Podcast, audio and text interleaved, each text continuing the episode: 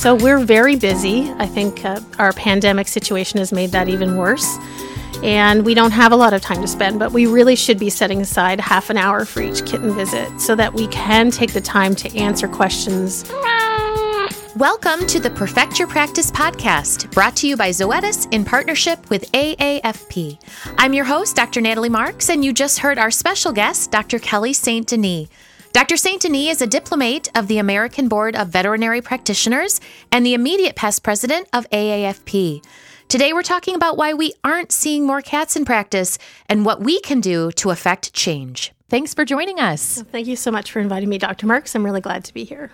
Well, we're really glad you're here because I know that what we're going to talk about today is a concern that's very close and dear to your heart, and that's the challenge of why aren't we seeing more cats at the vet? Yes, right? that's a very big challenge that we have been experiencing forever, it seems.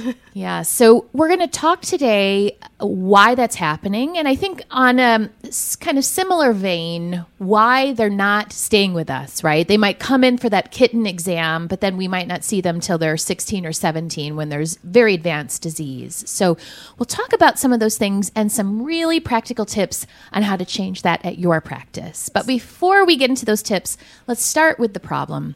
Why aren't more cats coming to see us at veterinary hospitals? I think there are a number of problems and reasons why the cats are not coming into the veterinary clinic. And we know from surveys that a lot of pa- parents are worried about bringing their cats in because of the stress. They're stressed to get their cat to the vet, they're stressed about their cat being stressed, and then they get additional stress from what happens at the veterinarian. And I think on top of that, we also have a really big misconception that indoor cats do not need veterinary care. So, this concept that I refer to as the bubble uh, that if you're living inside of a house, you're not going to be exposed to infectious disease, you're not going to be subjected to as many uh, uh ill illnesses.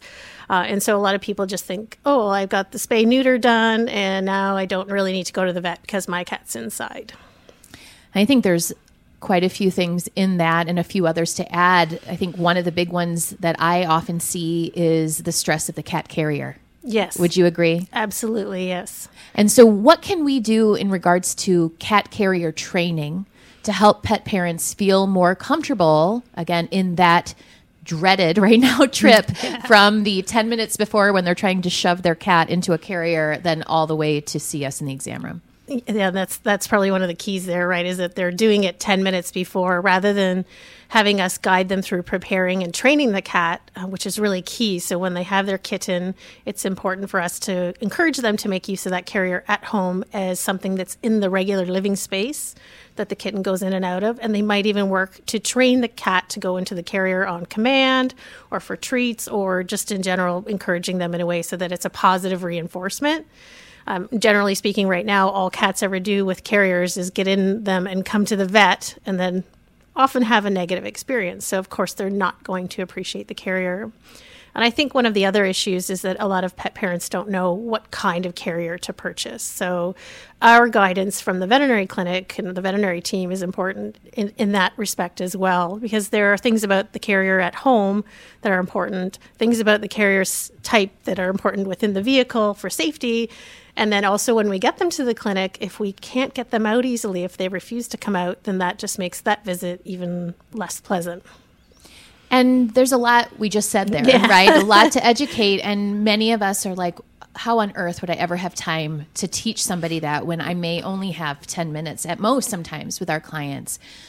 So there are resources out there to help us educate our clients, give us support so that doesn't have yeah. to be, you know, verbal dialogues that we exactly. give lectures on to every client.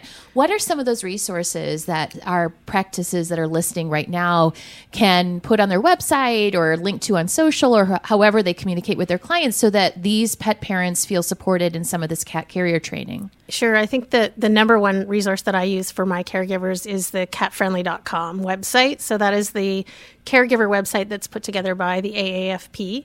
And it is, again, geared towards everything about being living with a cat. I don't want to say owning a cat because they own us.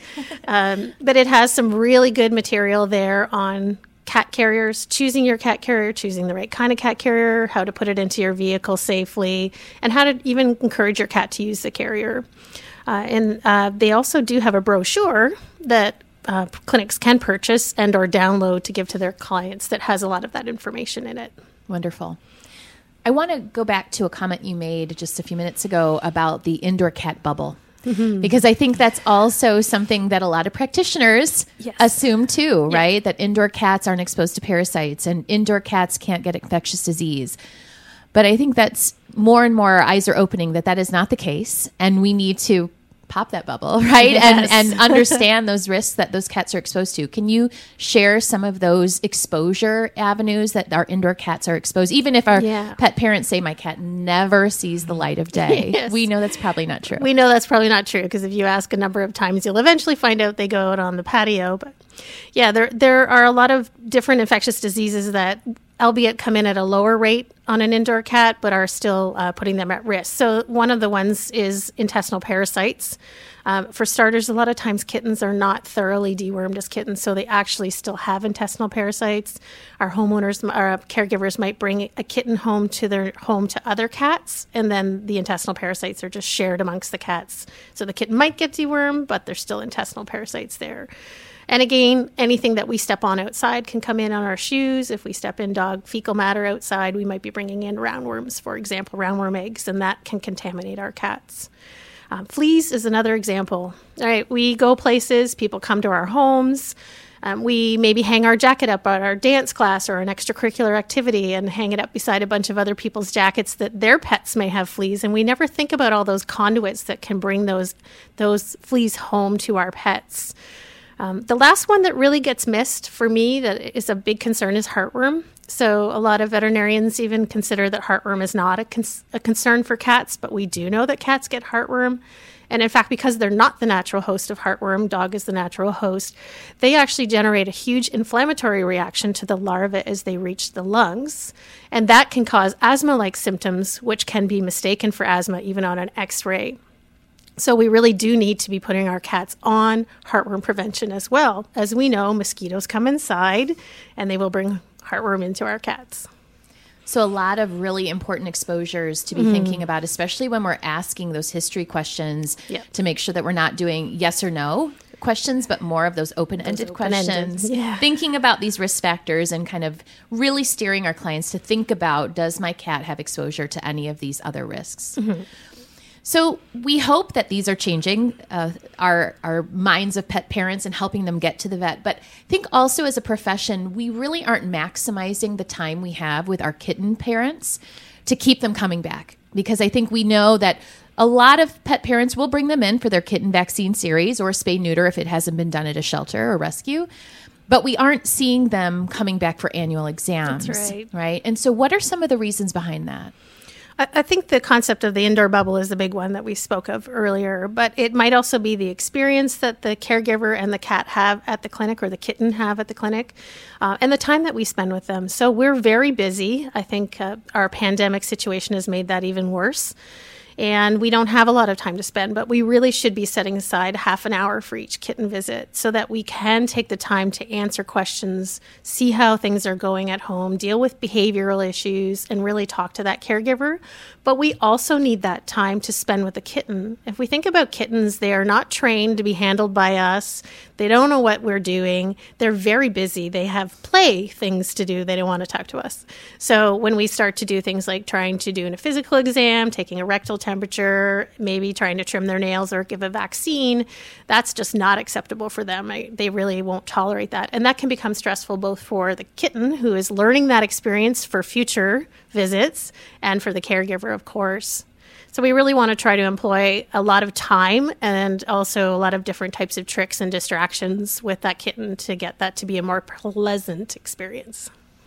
So we've covered a lot here, right? Yeah. How to have pet parents feel better about bringing their cats and some of the things we can do differently in those first exams to have them keep coming back. Mm-hmm. But we really, again, want to stress how to be practical. Yes. What we want to make sure that you're taking some of these tips immediately back after you listen and, and start doing them with your yeah. feline patients and your feline pet parents. So we've covered a lot, a lot about how to help our pet parents feel more comfortable bringing their cats to the vet, but also what we can do in that first kitten visit to make sure that they keep coming back to see us.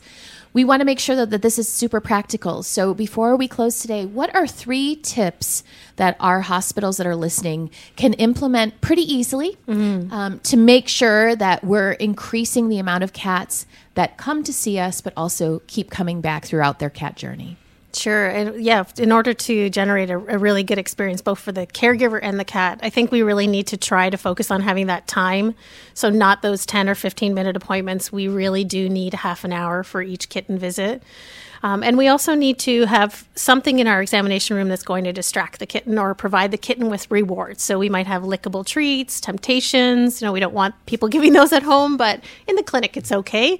Um, anything that the, will make the kitten more comfortable, and even head rubs or chin rubs from the caregiver or a staff member might be helpful.